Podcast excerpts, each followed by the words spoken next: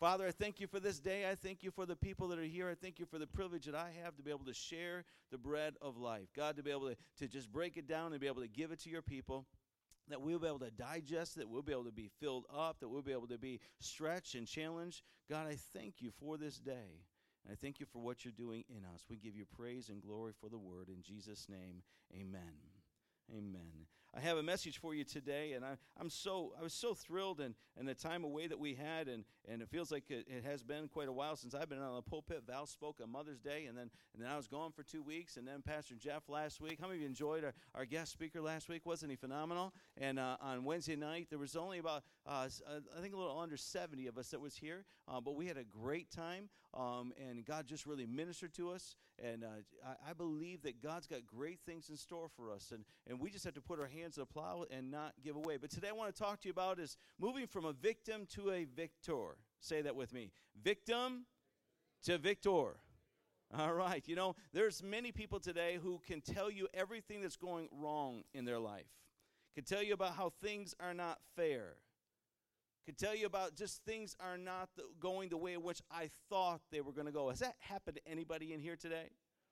Okay, the rest of you, you, you're just not participating, all right? Because it's happened to all of us. You set out on a course, you're moving along on a path, and then all of a sudden, things went a little bit different than what you expected. But I want to tell you something. You are not a victim. God did not create you to be a victim, all right? There may be things that's happening to you, but he's called you to be a victor. Now, I have some tough questions I want us to ponder, all right? And, and I just want you to ponder. I don't know that we'll get the answers to them, but I want to read off a couple questions for you and think if it kind of makes you a little perplexed like it has me. Have you ever wondered, why is the third hand on a watch called the second hand?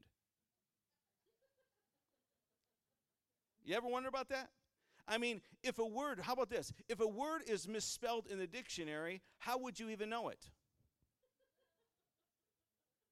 All right, how about this? Why do we say that something is out of whack? What is whack anyway? Does anybody know? Why does slow down and slow up mean the same thing? You ever heard someone say that? Slow down, slow up. Um, why does fat chance and slim chance mean the same thing? Well, that's a fat chance. Well, that's a slim chance. What is it? You know what I'm saying? Questions to ponder. How about this? Why do tugboats push their barges? Why do we sing, "Take me out to the ball game," when we're in the park already?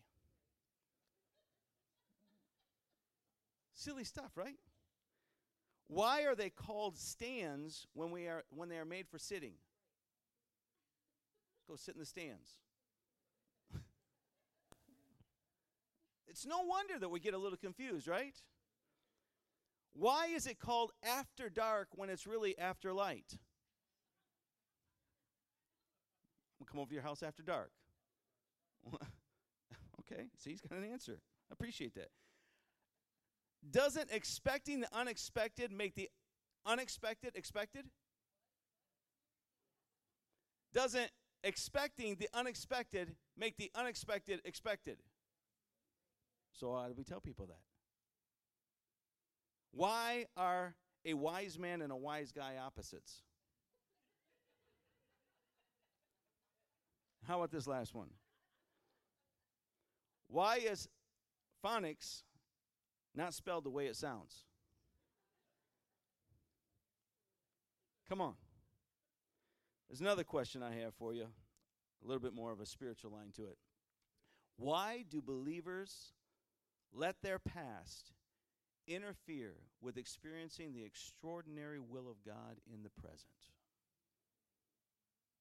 Is that not almost as perplexing that we serve an awesome, extraordinary, supernatural God, but when we start to look and we start to focus upon our past, somehow we don't feel like it's accessible to us?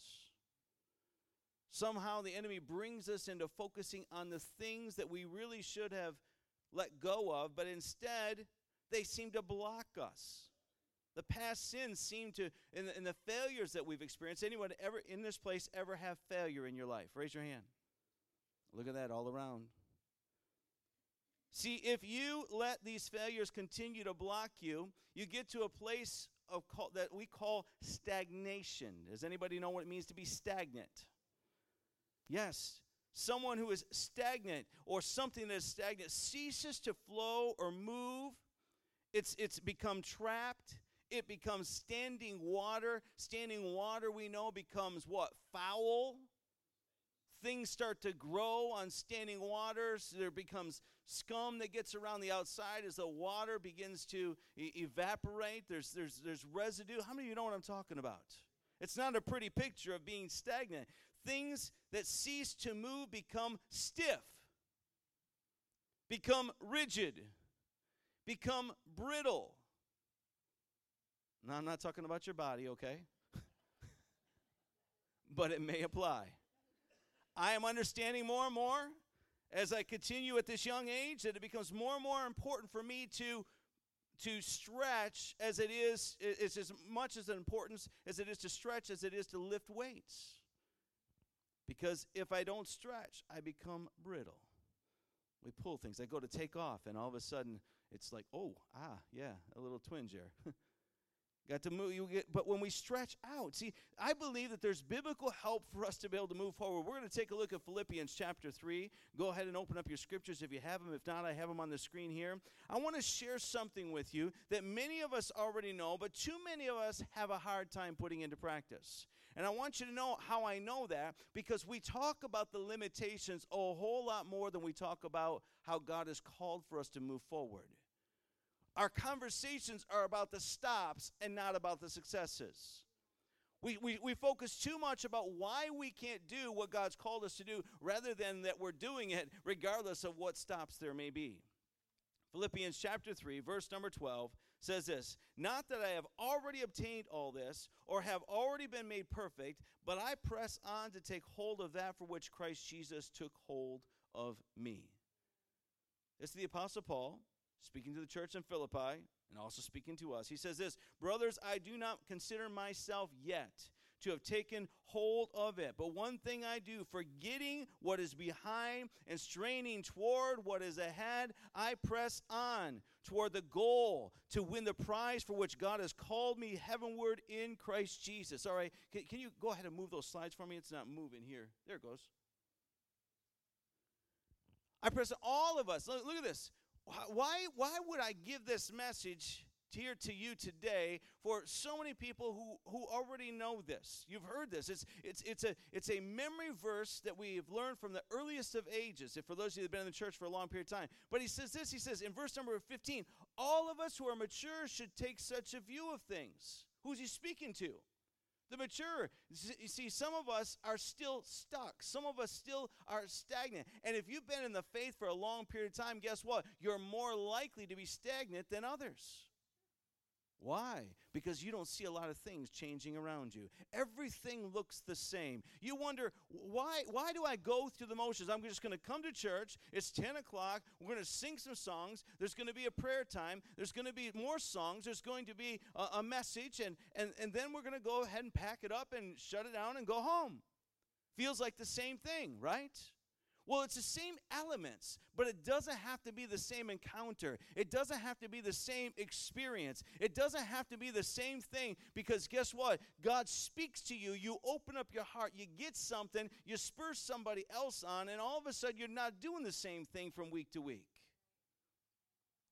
You might say, well, I kind of am. He says this, "And if on some point you think differently, that too God will make clear to you. Only let us live up to what we have already attained." When it comes to past sins and failures, something happens for us. Two things, actually. You see, we sometimes have a tendency to ignore the sins and think that it won't affect us very much, or sometimes we wallow in the sins. Ignore or wallow.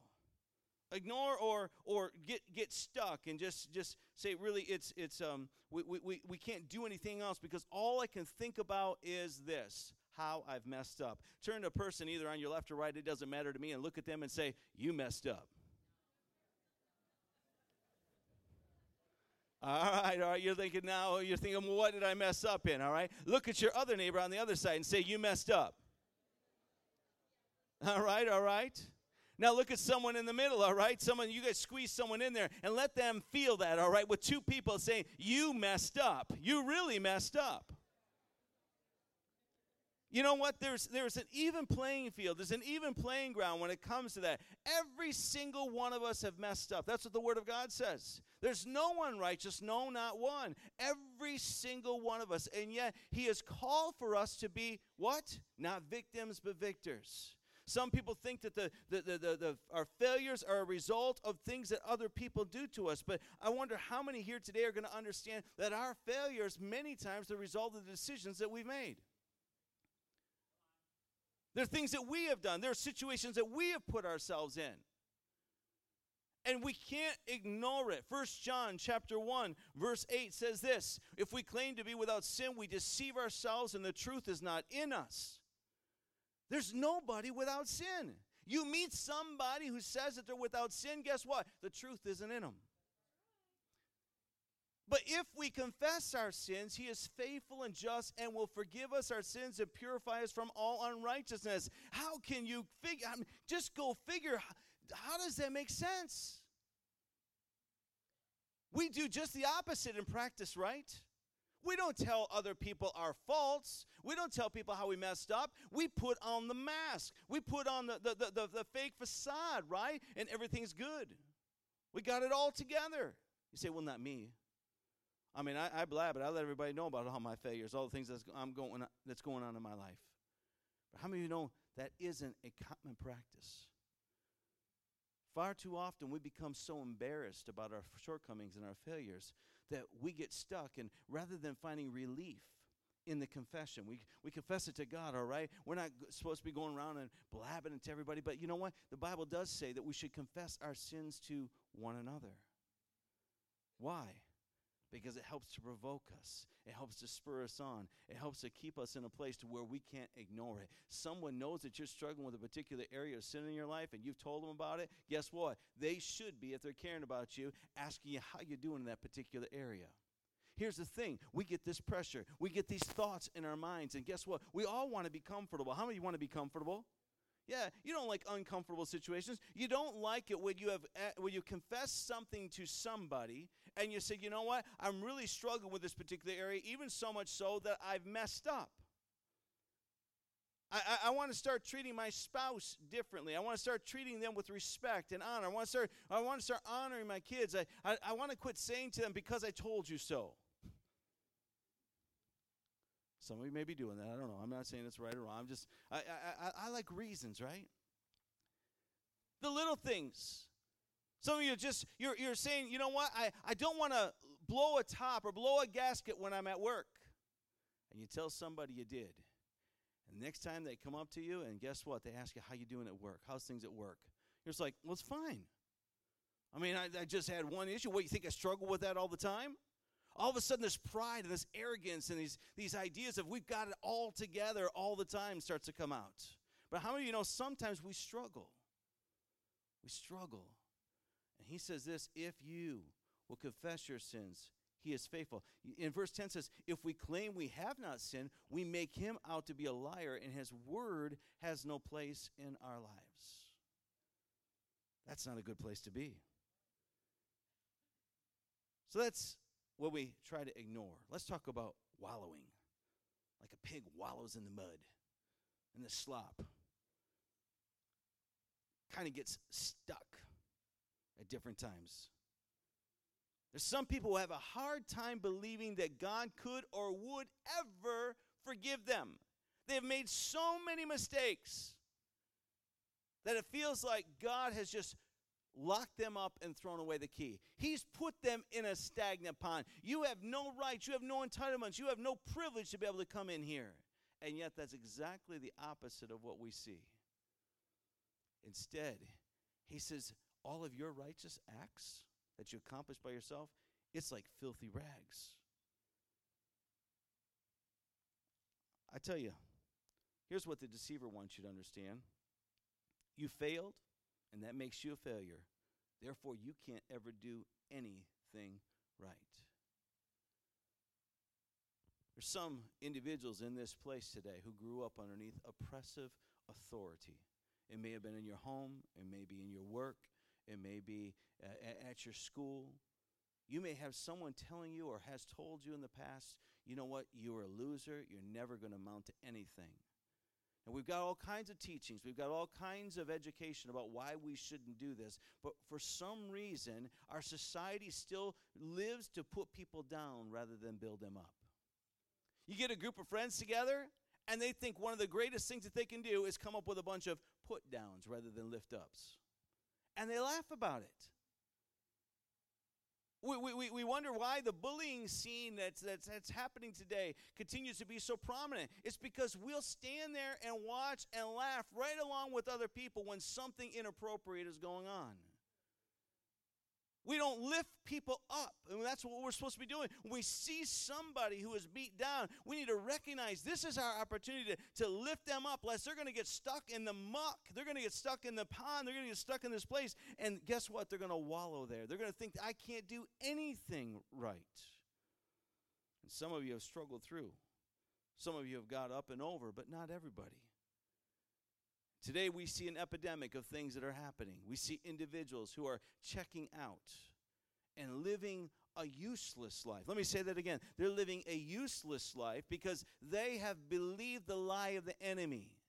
And they have forgot their purpose. They have forgot their mission. There's some of, there's some people, some people of faith and some churches that says, well, we tried that, we've done that, we weren't successful with that, and therefore why try again? You know, I, I, I've tried the church thing, some people have even said.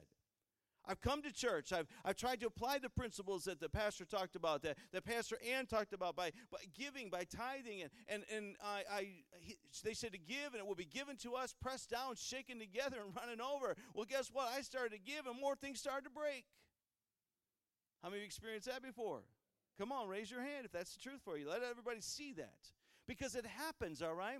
But it isn't about what happens, all right, that, that in that in that temporary situation that ought to motivate us or, or cause for us to live in that manner way. But it's what we understand the truth to be. Yes, we fail. And when we sin, it doesn't make us a failure. We are simply believers who have fallen and given way to sin. I'm not trying to downplay it. Listen, sin is so gross to God that he can't even look upon it. When Jesus took upon him the sin of the world, God the Father had to turn away. Jesus cried out, my Father, my Father, why have you forsaken me? Why have you quit looking upon me? What is? Why, why am I feeling so alone and isolated? Because the sin that you took upon you, Jesus, was the sin of all the world, and I can't deal with that. I can't look at that. But it's not the end, because a price was paid. Look at your neighbor and say, the price was paid. A pure price was paid. Someone who was sinless took upon him the sins of all the world. And guess what? That price was paid. We can move on with God's program for our lives, because guess what? You may have failed, but you are not a failure. You may have messed up, but guess what? God's causing for you to, to be able to move forward. He is causing for you to move from being a victim to being a victor. I want you to look at this text. Paul simply says, past sins and failures, forget them. Do not, in other words, get, get to the spot where you forget them. You, you don't even remember them. It's just as if they didn't happen. You see, to forget is to forgive. And some of you are sitting there saying, listen, I can forgive, but I can't forget. In other words, we, we, we sit within our minds and we say, you know what? I am going to, because God tells me that I have to, forgive this person, but I'm never going to forget what they've done to me. Isn't that the way we usually think about it? But what happens if we set as our agenda, we set as our priority to forget it? God, we're asking for you to do something that is seemingly impossible. And you're sitting there saying, it is seemingly impossible. I mean, how can you get to that place where you can look at somebody who's done something towards you over and over again and you can forget it? Is that even wisdom? Well, I don't know. That's what God does. You're going to call him unwise? You're going to call him unwise because he gives everybody another opportunity. He gives everybody another hand up. He takes people in their sin while they were still yet sinners and lifts them up out of the miry clay. Even when they've been there before, you think that God is unwise to do that? You think it's unwise spent resources? I think not. But I think that God ex- knew exactly what he was doing when he reached down and he pulled us up and he says, you know what? I'm going to forget it, just as if it didn't happen. Apostle Paul puts it this way. He says, listen, not that I've already obtained this stuff. I'm not perfect. How many of you know some perfectionists? Well, not many. How many of you would be self-proclaimed perfectionists? Come on, somebody knows about that about you. Come on, you just like, go, hold your hands up. Let's see you. Let's identify you, okay? Yeah, look at them there, all right? Here's what they're saying. I'm trying to get it right the best I can. I, I even live a life of excellence. But I like to have things in order. I like to have, you know, A goes to B and then C, and right on down the line. I like that. And, and when it's not in order, it kind of just upsets the fruit basket. Makes things a little bit out of the way. Those perfectionists, when and this is the Apostle Paul, he says, I haven't already obtained it. I'm not perfect yet. That's the way of a perfectionist saying, I messed up.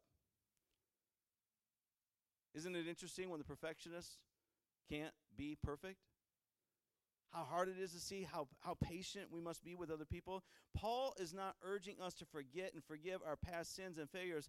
Uh, not only that, but he's also asking us to forget the sins that other people have committed against us. Now, why is that important?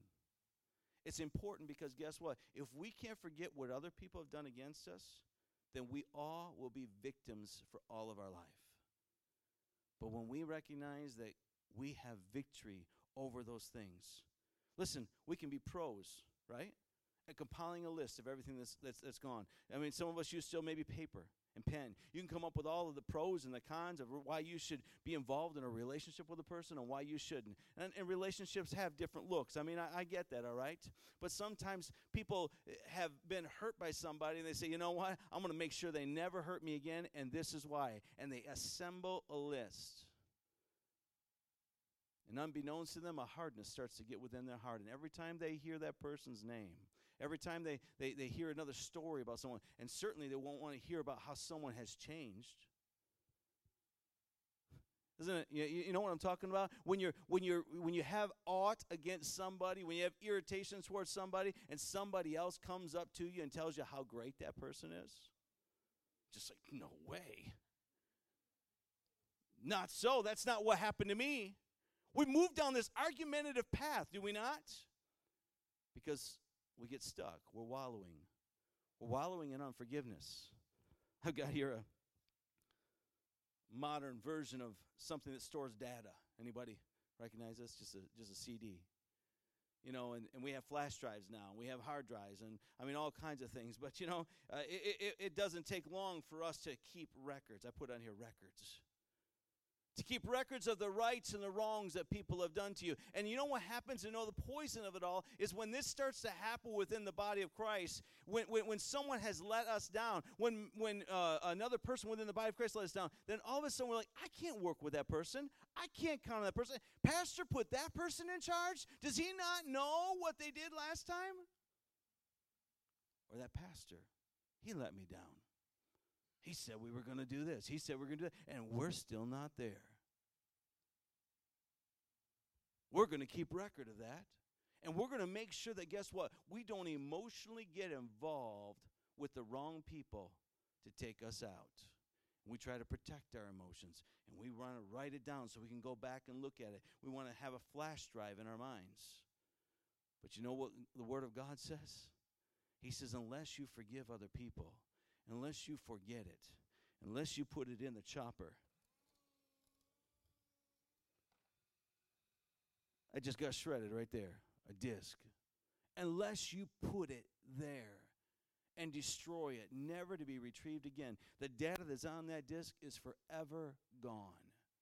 It can't be put back together by all the king's horses and all the king's men. It doesn't matter. You know what I'm talking about? You see, it's so important for you to realize we've got to put something in our minds. We've got to put something in our lives that give people another opportunity, that give people another, uh, uh, and you might say chance, but I want you to say that we will take a risk and we will extend a hand of commitment to other people. We've all been victims at one time or another, so why do we not help other people to get out of the ruts? Could it be They were looking for reasons and excuses not to partner with other people, because when I partner with other people, it gets a little messy.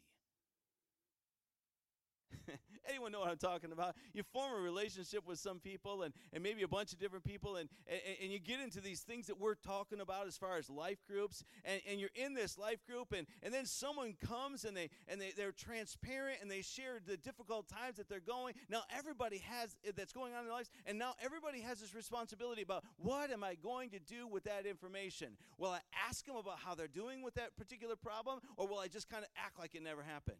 Because if I ask about their problem, then it might mean that I have to get involved in the situation or the solution to their problem, and I just don't know if I'm ready for that. The only way that a church is ever going to be what it needs to be as far as being able to, to help one another, lift one another up, is when we're willing to get messy. Listen. Babies come into this world, and what can they do for themselves? Not a thing. And we have a responsibility. Why? Because we see the hope of that child and what that child can become, what that child can contribute. And we build them up, and we lift them up, and we, we change their diapers. We feed them. We, we, we make sure that they're clean. We speak to them proper manners and, and, and, and etiquette issues. We go over things so that they can be as successful as they can be. It's important for us to realize that. Listen, w- w- some of us are just going about this wrong. Some of us within the body of Christ are finding ourselves just wanting. Someone accepts Jesus Christ, so therefore, guess what? They should be clean. Doesn't the Word of God says they're a new creation? How many have been a new creation for a long time? But you still got some things that God's working through within you, right?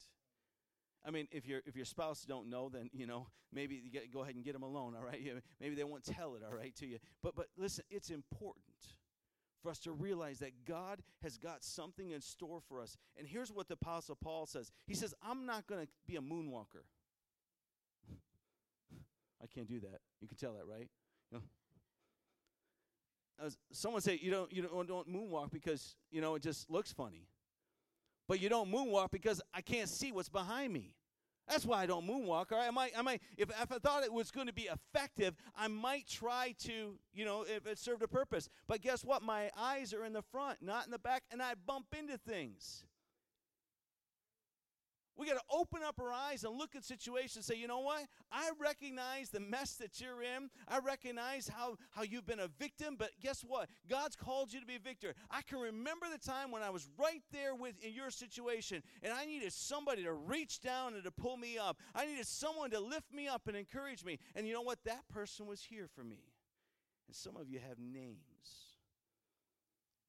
Right now, you're sitting there and you're thanking the Lord, hopefully, for the people that God put in your life that was there for you at just the right moment in time to lift you up. The Apostle Paul says this. He says, it's important for me to press on toward, to press on toward that place. I want to press on and go toward where God wants me to be. That sure, that sure sounds great, but what does it mean to press on toward? Have you ever noticed that there's some people who just don't get it at first? There's some people who really struggle with, with the principles of God. There was a new pastor who came to a, a church, and not long after he was at the church, one of the Sunday school teachers had to go ahead and miss class. And so he was uh, elected to go ahead and to substitute. And so he, he went in there and he was in a class. He thought, you know, I'm going to find out what kind of Bible knowledge that these boys have. And he began to ask them some questions. And one of the questions that he asked them was this. He says, hey, who knocked down the walls of Jericho? All the boys looked at one another. And then all of a sudden they started shaking their heads and said, not me. The preacher was appalled at their ignorance and thought they were just pulling his leg, and so he took it to the next deacon's meeting, and he told them about the experience, and he says, listen, I can't believe it. He says, not one of them knew who knocked down the walls of Jericho. The group was silent until one seasoned veteran, a person who was noted to be handling disputes, stood up and he said this. He says, preacher, This appears to be bothering you a lot, but I've known all these boys since they were born, and they're good boys. And if they say they don't know, I believe them. Let's just take some money out of the repair and maintenance fund, fix the walls, and let it go at that.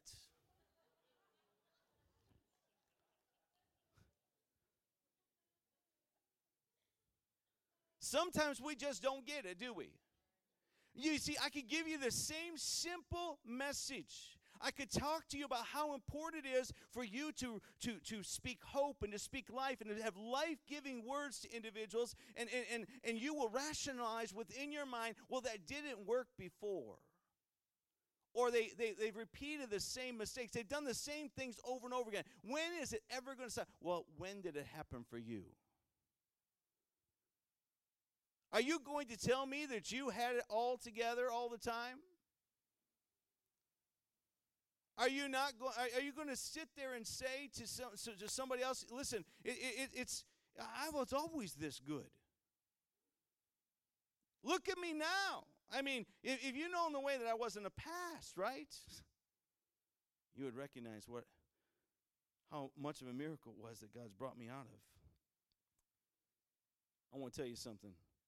There is a high calling. There is a goal of the Christian, of every Christian in this place today. And we find it here in Romans chapter eight, verse twenty-nine. It says this, "For those God foreknew, he also predestined." Look at this. This is where he's saying, I'm giving you the mission. "Predestined to be conformed to the likeness of his Son, that he might be the firstborn among many brothers. And those he predestined, he also called. Those he called, he also justified. And those he justified, he also glorified." How many of you could say hallelujah? I'm looking forward to that day. Amen. I know we're not experiencing glory right now. You're not in your glorified state, but God has got a plan for you, and that is that if you would be conformed to the likeness of his Son, you can count on it, that, that he has called you, he has justified you, and he is going to glorify you. Amen? Don't give up on yourself. Don't wallow in your sins and yesterday's problems and trials. Instead, God knew what he was doing from the very beginning. He decided from the outset to shape the lives of those who love him along the same lines as the life of his Son. This is from the Message version, all right? Same passage, but look at that, what he says. To shape the lives. God's shaping you. He's molding you. He, he's, he's forming you into what you're supposed to be. That would be along the same lines as the life of his Son. Look at this. The Son stands first in the line of humanity he restored. We see the original and intended shape of our lives there in him. And it's right about there where a lot of people just give out. Because they say, wasn't he perfect? I can't be perfect. Wasn't he, I mean, you know, I mean, it's just, he said, but the process is you're being formed into his likeness because of what he accomplished. Did you catch it? God wants to make you and me like Jesus. Now that ought to excite you because he didn't do anything wrong. He did everything right all the time. Some of you feeling Jesus-like, okay, I know you are, but you're really not. But he is forming you and shaping you so that you can be Jesus-like. I want to see, look at this. In, in, in Romans eight twenty-nine, he says, after God made that decision of what his children should be like, he followed it up by calling people by name. And after he called them by name, he set them on a solid basis with himself. And then after getting them established, he stayed with them to the end, gloriously completing what he had begun. How many of you ever heard that scripture verse? That he will not stop until he has finished what he has started. Amen? Till he brings it to completion. You may be sitting there today and you may be wallowing in your failures, wallowing in your mistakes, and you might be saying, I don't even know why I keep doing this thing. I don't even know why I'm going to keep on trying. I mean, I don't know why other people don't give up on me. Because Christ is being perform is, is being perfected in us, amen? He is accomplishing something. His master plan is to have a whole host of little Jesuses running around, amen? I'm talking about that you're walking around, you're sitting there saying, Jesus, I mean, he, he walked around and he did this, where Jesus can do no wrong. You're like, Yeah, that's, that's going to take a while for me. But he is doing this. He's fashioning your life to build the character of Christ in you. And everything, say that with me, say everything that he allows to come into contact with your life is for the purpose of shaping you and forming you into his image and in his likeness. Listen, things weren't fair for Christ. How is it that someone will come into the world and speak of loving everybody, and then they want to crucify him? How is that? Here's what it means for Jesus to be revealed in you. It means that you have been placed as Jesus in your home. You have been placed as Jesus in your workplace. You have been placed as Jesus for the parent, to be the parent to your kids. You have been placed as Jesus. Jesus is being formed, and, and they ought to see Jesus in you, in your relationship with your spouse. You want purpose to your life? There it is. There's no higher calling. He says, listen, he says, I press on. I move forward to take hold of the prize to which he has called me. What has he called you to? He's called you to be Jesus. His hands, his feet extended, his heart, his passion, his way of forgetting the things and the mistakes of other people so that you could truly forgive them. And listen, it becomes a whole lot easier that way, church. The irking, the irritation that happens with you is a whole lot better when you truly forget. Two things. I'm going to wrap it up with this. How do you move from victor to vic- from victim to victor? First of all, you've got to become convinced that God is for you. Become convinced that he is for you. We find support of this in scriptures in Romans chapter eight, the same text we were there, says, what then shall we say in response to this? If God is for us, who can be against us? What did I say? I said, God is for you. Look at your neighbor and say, God is for you. Be convinced of it. Know it beyond a shadow of a doubt. He who did not spare his own son, but gave him up for us all, how will he not also along with him graciously give us all things? Look at this. So he goes on and says, who will bring any charge against those whom God has chosen? It is God who justifies. Who is he that condemns? Christ Jesus, who died, more than that, who was raised to life, is at the right hand of God and is also interceding for us. You might think that's a little thing. You might think that he doesn't hold a whole lot of weight, but his intercession is different than someone just pleading the case and saying, give another do-over.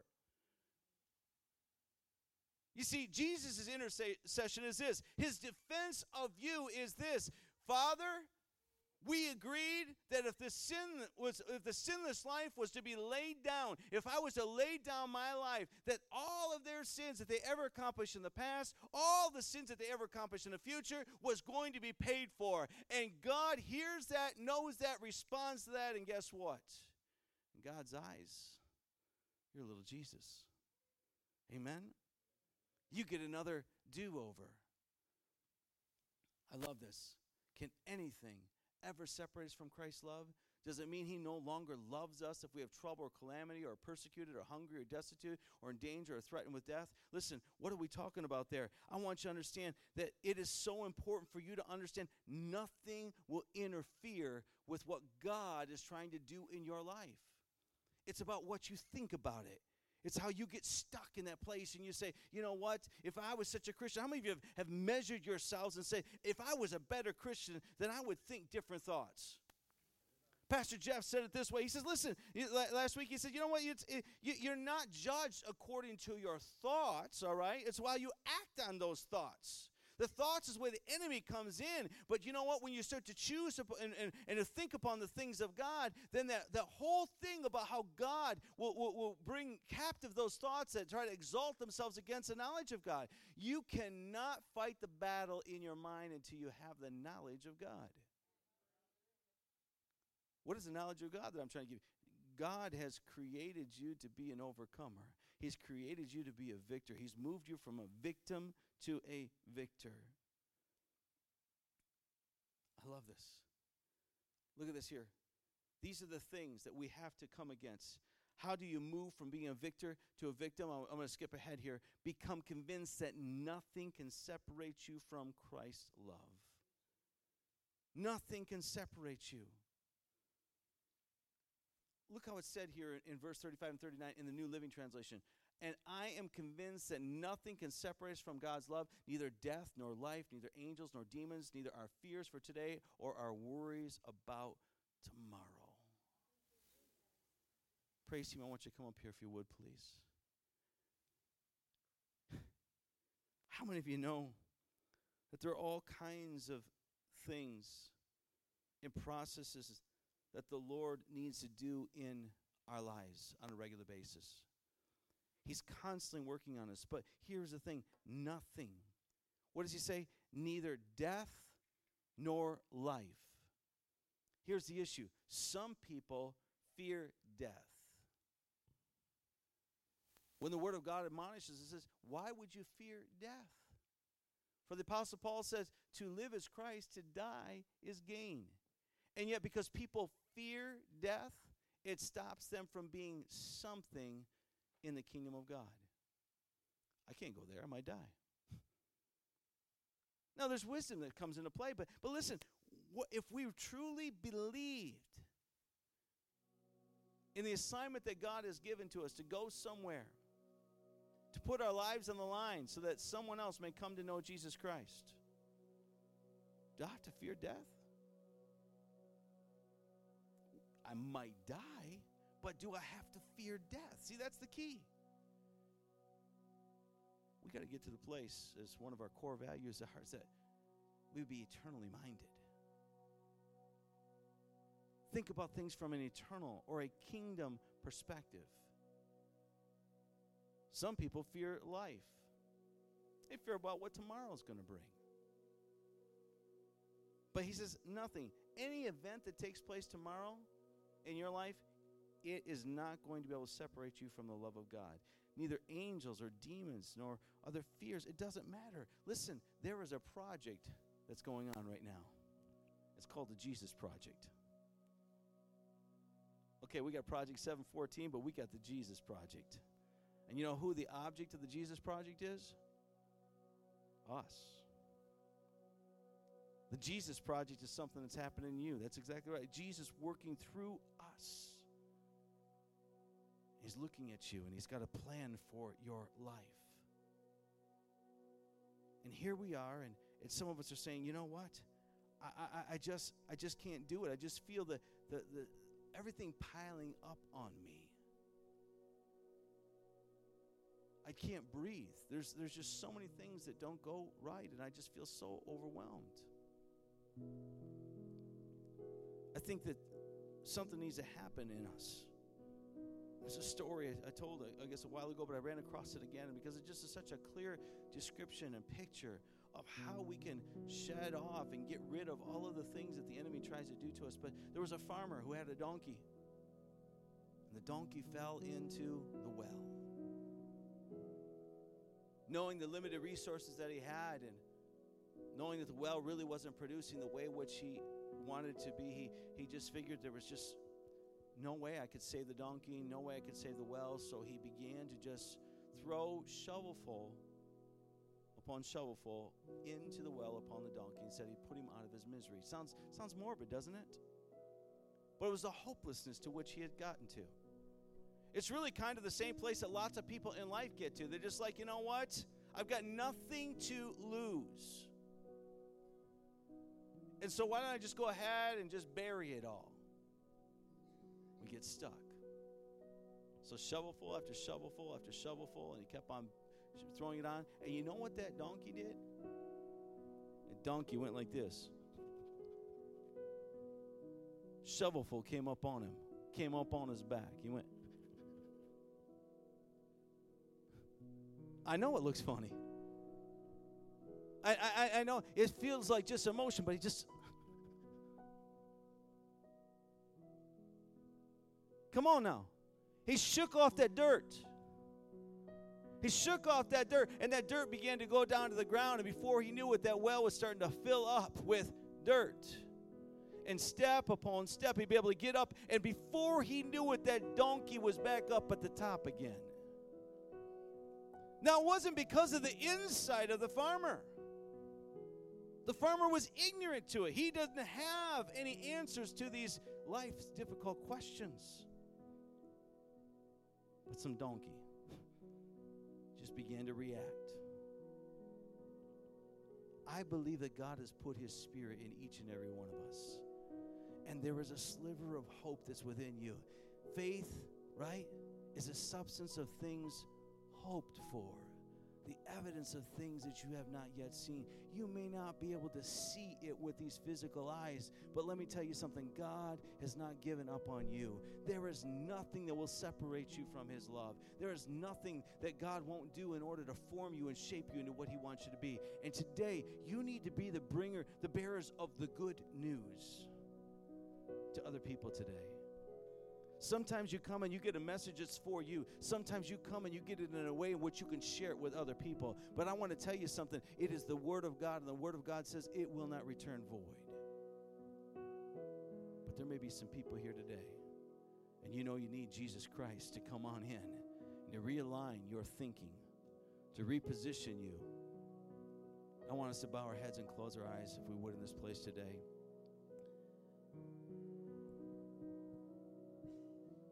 If you're here today and you need to know Jesus Christ as your personal Lord and Savior,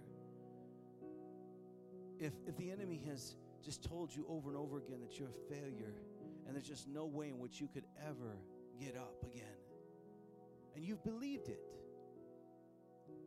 but you're saying today, I want to recognize him as the Redeemer of my soul. I want to recognize that he is the one that can take away my sins.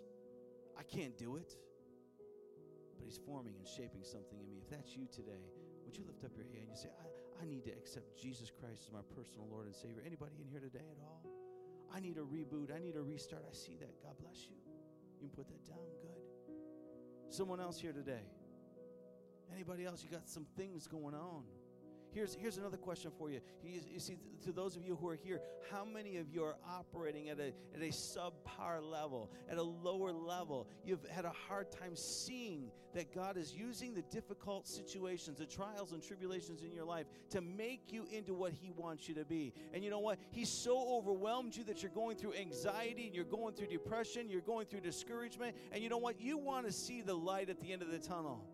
And you haven't been seeing it. You say, I need a change. Come on. How many of you need a little revival? You need to get out of the stagnant pool of discouragement. Would you lift up your hand in this place? Come on. Lift up your hand in this place. God's going to do something in you today.